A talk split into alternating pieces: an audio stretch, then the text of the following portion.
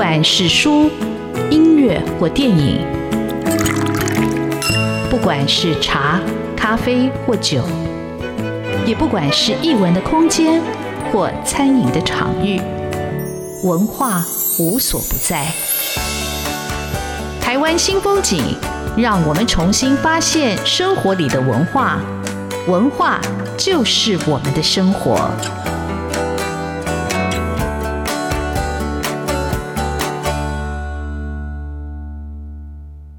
台湾新风景，我是主持人廖志峰。呃，今天邀请到的作家，老实说我不认识，他就是雪阳。好，这个笔名很特别，待会来问他为什么用雪阳这个笔名。那他刚刚出版了他的第一本书，这本书叫《记忆砌成的时间》，翻越关门，布农单社归乡路。好，那布农单社归乡路，单社。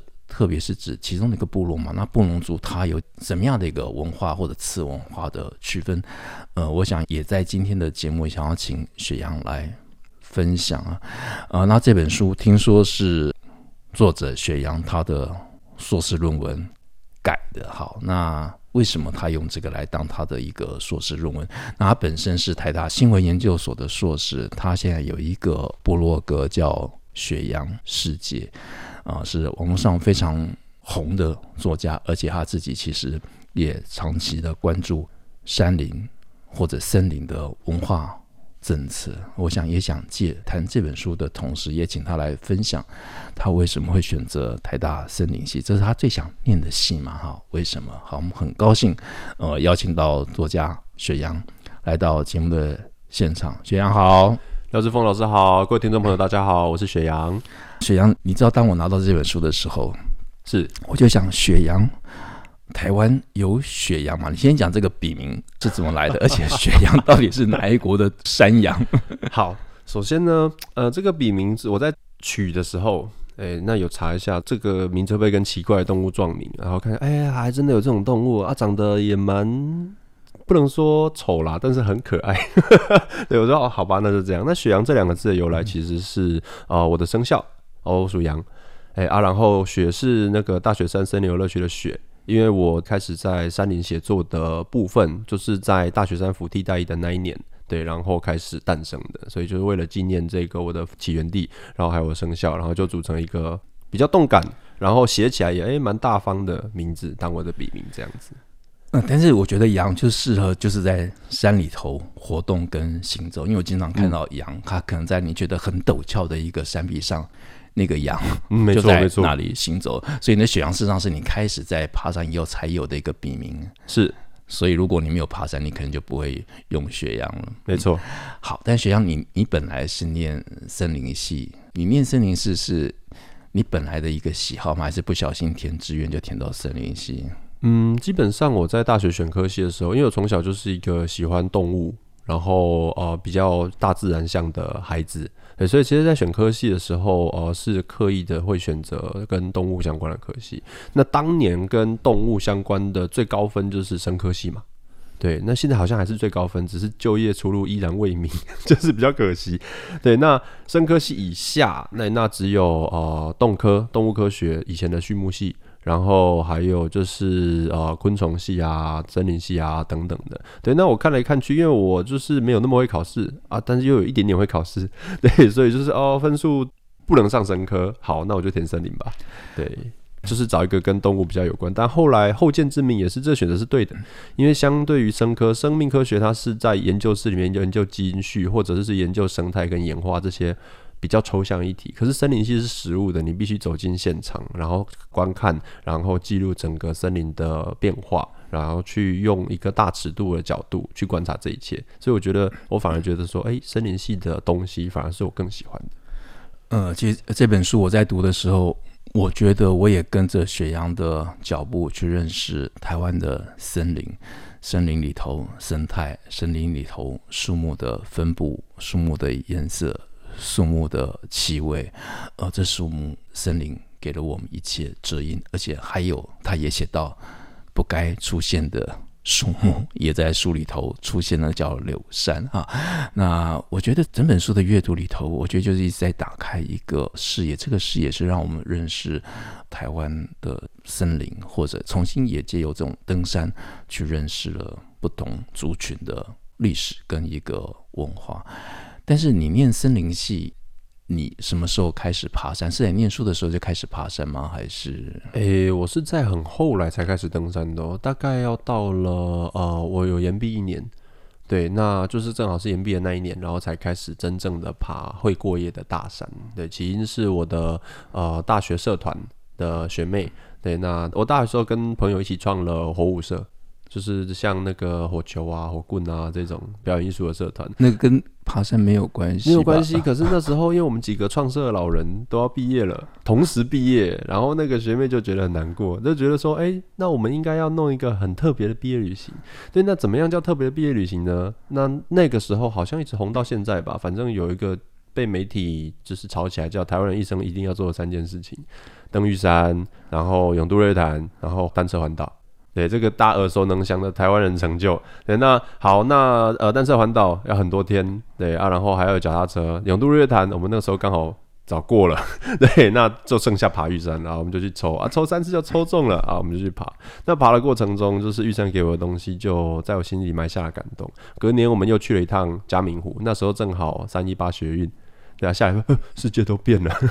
对，不过在山上，嘉明湖跟玉山这两个地方给我的感动，就驱使我不断的往更深的山里去。因为我发现说，诶，我有能力组织队伍，就是爬个两天三天，那我能不能往更深的地方走，看那些曾经在课本或前辈的口中听到的世界？对，那于是就无法自拔。好，呃，我今年已经六十岁了，呃，我刚才知道，原来我不是台湾人，我没有爬玉山。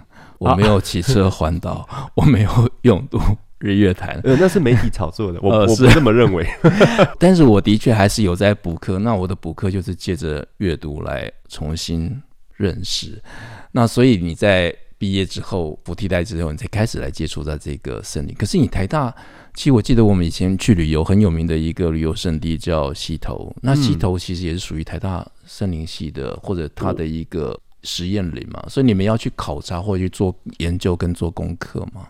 诶、欸，那个是研究所的事情哦。大学部只会去几次实习，哦，然后其他时间通通都在学校里哦。所以那个跟大学部是没有关系，诶、欸，没有太大的关系。好，那学校你在什么时候开始在找到自己一个人生方向？你要在玉山之后，你才决定接触森林，而且你到现在你已经爬过了。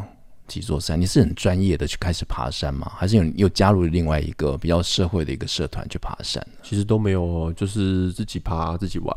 对，那在台湾的山林的话，台湾有百岳嘛？百岳目前是爬九十九个。对，那最后一个是其实很简单，就关山岭山，只是我一直没有就是一个特别的原因要去把它捡起来这样子啊，啊，反正时间到了就会去。对，然后还有去开始爬一些国外的大山这样子。那国外大战是在你这几年开始？嗯，大概从二零一八开始有慢慢往海外。为什么会想往海外？因为毕竟呃自己的山摸熟了，熟到一定的程度之后，我就会去想看看别人的山长什么样子。你借由透过深度了解自己的东西之后，走出去，你反而才能够转身看见我所拥有的东西是哪里特别，哪里值得我珍惜，甚至骄傲。对，所以在这个过程中，我就领略到了台湾山最珍贵的其实是这种很适合人类亲近的环境跟尺度，它不会太大太远、太高太难，而且它充满了生命力。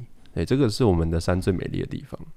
哎，我从来没有想到，就我每次听到有朋友去爬白岳，我是充满了敬仰跟羡慕的心情，因为觉得白岳听起来就是。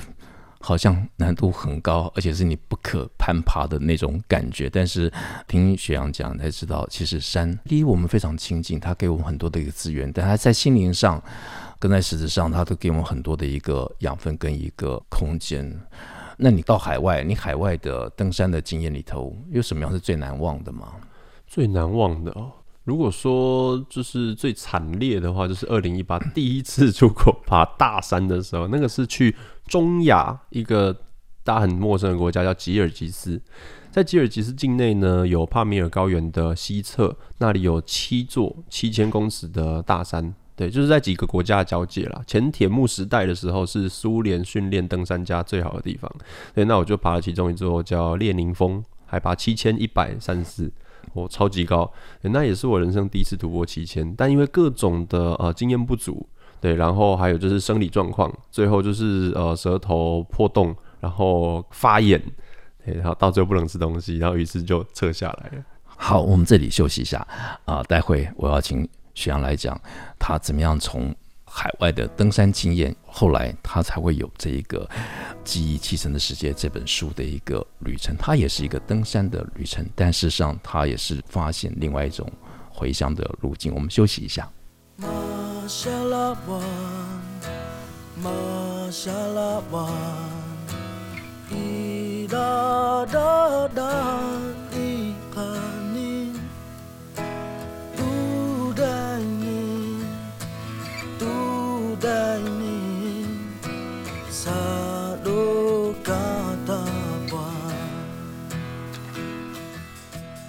台湾新风景现场邀请到《记忆启程的时间》作者雪阳，跟大家来分享他怎么样从爬山到写这本书。那这个旅程，这个路径非常的奇特。因为老实说，这是雪阳的第一本书，我对这个作者完全的陌生，我对他身份也完全的陌生，我甚至有很大的误解。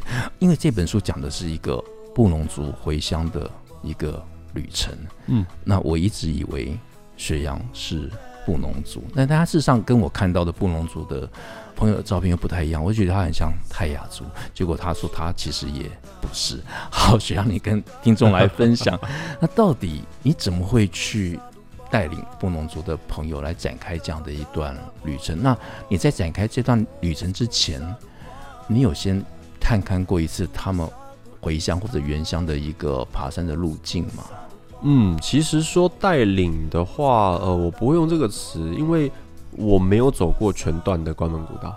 哦，哎、欸，这个路径有没有全程走过？嗯、真正在带领的是永恩、阿达和那个阿光，阿光他们走过全段的，就是呃，反正布农族青年。是，那我自己的话是用一个呃辅助角色，对，就是因为我在台湾深山里面就是有过超过十次长城纵走的经验。对，所以这种十天对我来说是信手拈来，但是对于一般的族人来讲，其实原住民他们并不太会去进行这种超长程的登山，主要是因为这种超长程的纵走，呃，是比较当代登山文化了。但是原住民他们一直以来一脉相承的传统的登山方式是生火，他们只有。当生活有需要的东西，比如说啊，我家里没有篮子啊，去拿一点黄藤回来吧。对哦，我没有肉了，去拿一点肉回来吧。或者是说要搬家的时候，哦，好吧，路过。对，只有这些行为会让他们就是呃到山里去，而不会像我们当代人比较偏向这种啊、呃、自我追求还有休闲的心态去山里面。那我打岔一下，那你们是怎么样结合在一起？就是本来是应该不同的一个路径，除了在登山这件事情上，嗯。但是你怎么会加入他们？因为我我本来以为就比较是一个向导的角色，但是我看里头你也做的很辛苦，你还要去负重背三十公斤，我觉得哇，这那你们是怎么样会走在一起呢？哦，那是因为我在登山的过程中，其实很喜欢山岳文史的东西，对，然后还有因为一直在网络上有写一些作品，所以慢慢的开始有一些朋友会呃介绍一些厉害老师给我认识，其中我就认识了呃现在在呃台中教育大学的郑安熙老师。对，那张安熙老师他是研究关门古道最透彻的一个专家。对，那他那时候呃，二零二零年底有跟马远部落呃合作，对，就是进行一个会师，他带领着呃西边的族人走来，就是东边跟我们东边的队伍汇合。的一个行动，对，然后就在那一次行动里面就认识了马远部落马永恩他们一行人，对，那呃二零二二年，对，那他们要进行回家行动的时候，就理所当然就是想到，哎，雪阳他登山好像蛮厉害的，那请他来就是帮助我们进行一些技术性的指导，比如说呃装备怎么准备比较轻。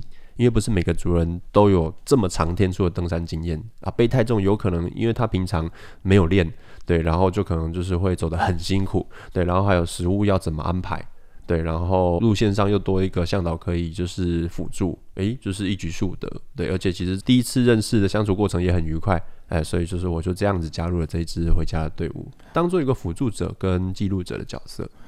呃，在整个那个旅程里头，我觉得它就是一个发现，而且重新回到一个历史的或者是一个文化的一个现场。为什么马远部落必须或者他们内心也想要来展开这样的旅程？因为他们想要回去祖父曾经生活的，或者是自己族人生活的一个故居。呃，这段路程非常的辛苦，因为事实上他本来是住在中央山脉，呃，南投的深山，南投的深山，海拔没那么高。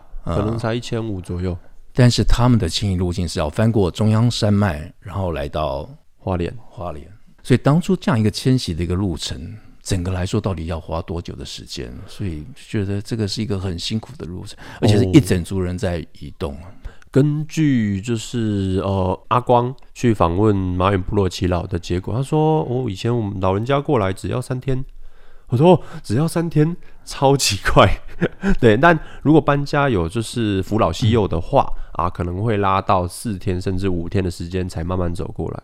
对，因为路上会有很多就是可以扎营的地方，对，或者适合住的地方，他们就会为那些地点命名。对，那命名之后，就这些地点就会流传下来，对，也成为我们今天经过或者使用的营地。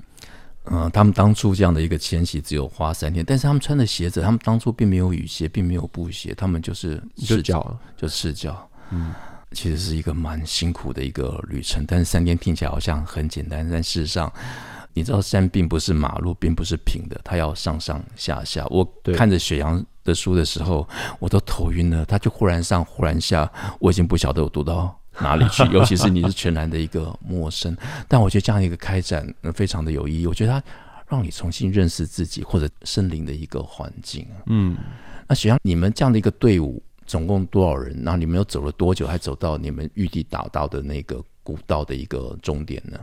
哦，我们这支队伍有十八个人，对，那其中呃一半是单社群的，另外一半是其他社群的，或者甚至像我还有几位汉人朋友会跟着一起上去。对，他们其实布农族没有非常的排外，对，如果他们认定是朋友的人，这种就是比较个人的、比较私密的行动，他们也是愿意邀请其他朋友一起参加。好，那你刚才特别提到这是单社群，你可以跟听众朋友先简单介绍一下。好，布农族，他我我上次有访问一个作家，他现在布农族大概是五万到十万人，嗯，差不多，差不多。但你这个社群又是怎么回事呢？呃，其实社群的概念有点像是同一个大文化架构下的支线文化。对，那他们有五个支线，就像呃，你说华人嘛，我们讲中文的人，那大概分成三个类群。第一个就是中国，可是中国里面又有好几个，你可能就是北方人、南方人就已经完全不一样了。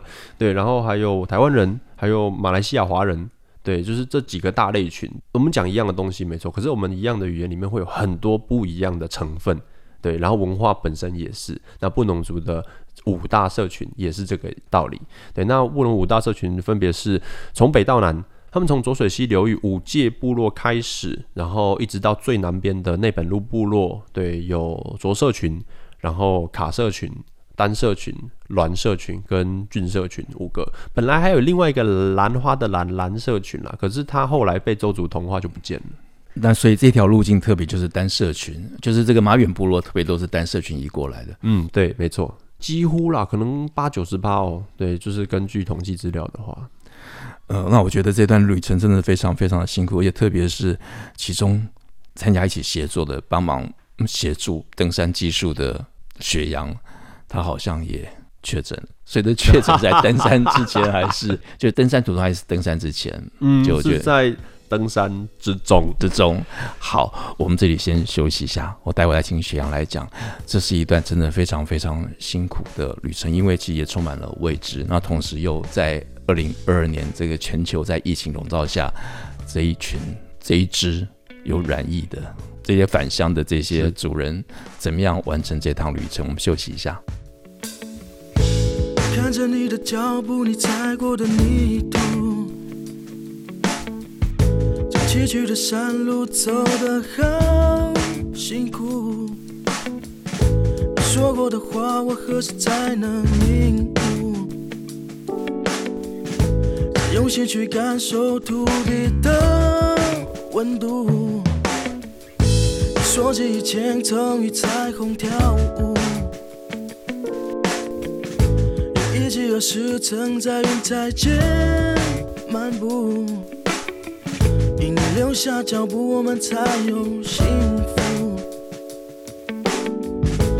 一步一步一步走向。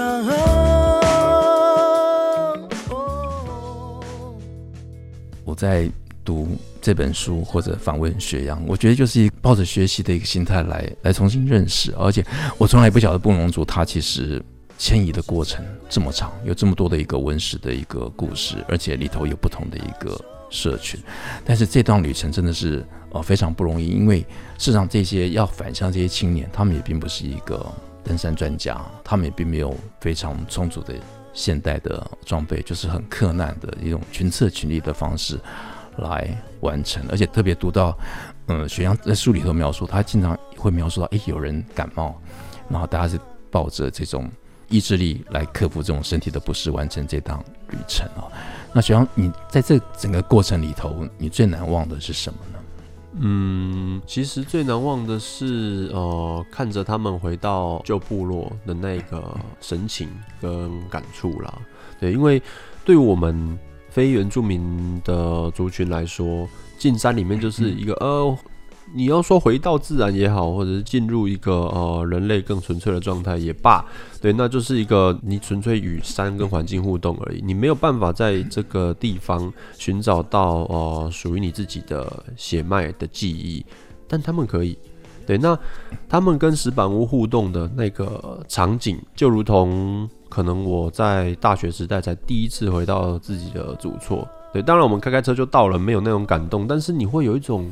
原来如此的感觉，对，或者是说，哦，原来阿宙以前就是在这种地方生活，对。那当我们其他人要回到老家这么容易的时候，只是对于一些有迁移过，因为并不是原住民都要走那么远才会回家，单社群这个算是台湾最长的回家路之一，对。那呃，他们在回去的时候就是。原来回老家这么简单的事情，对他们来说变得这么的困难，甚至说遥远。对，那他们甚至像里面队伍里面五十岁的大头哥，他活了半世纪、半辈子，他才真正有机会看看他的爸爸或者阿祖他所讲过的，然后使用过的地方。对，那种呃，你人跟土地的连接原来是可以这么的深刻。那我却可以透过朋友的关系。哦，让这个地方变得诶，与我也有关，而不再只是一个哦，我进入了一个自然，自然就该很纯粹，没有人。不是的，台湾的山林之所以特别，在于说它我们纬度够低，海拔变化够大，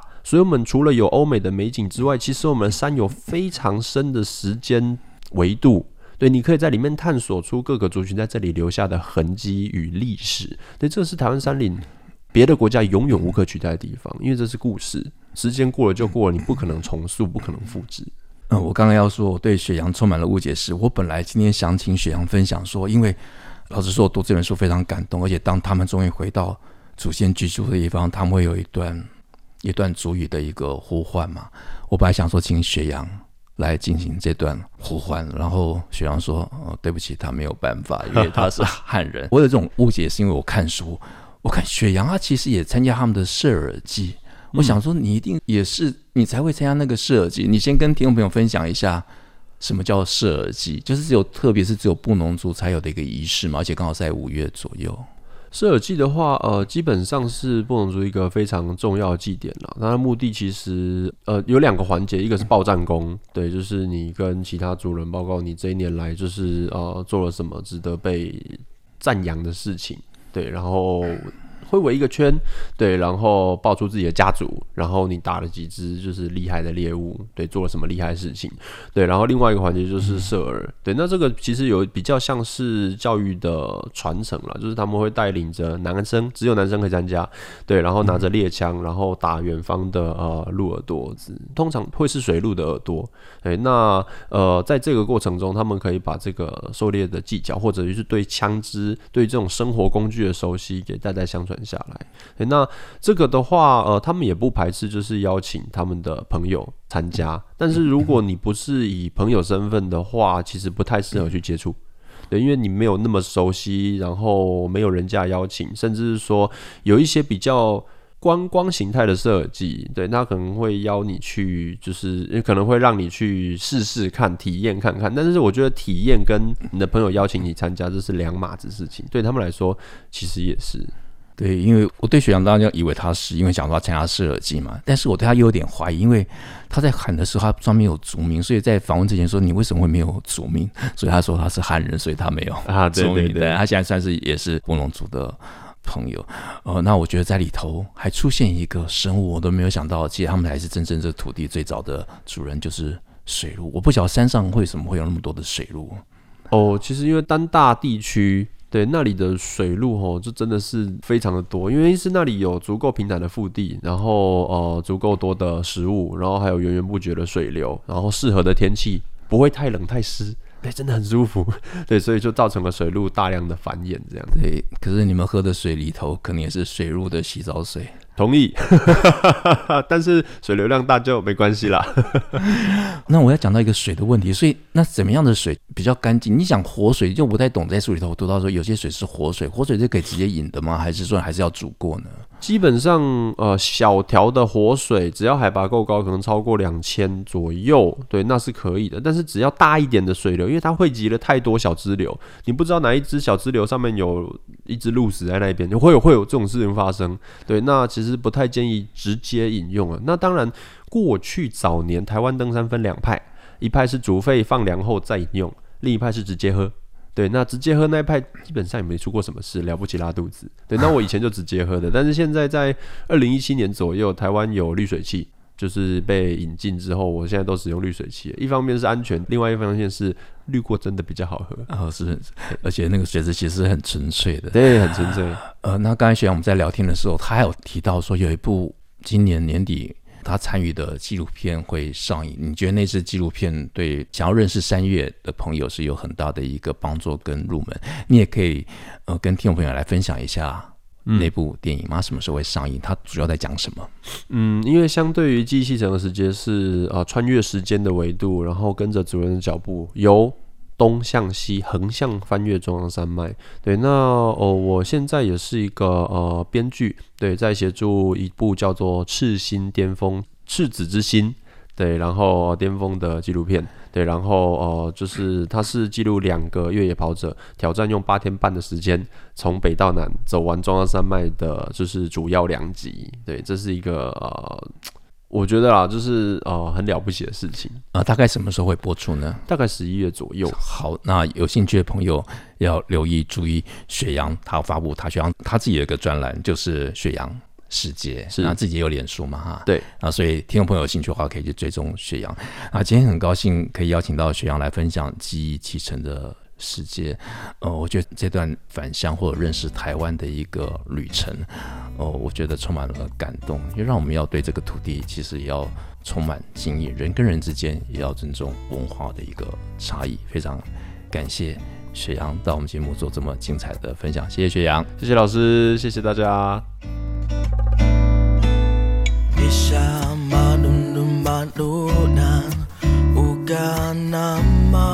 しなら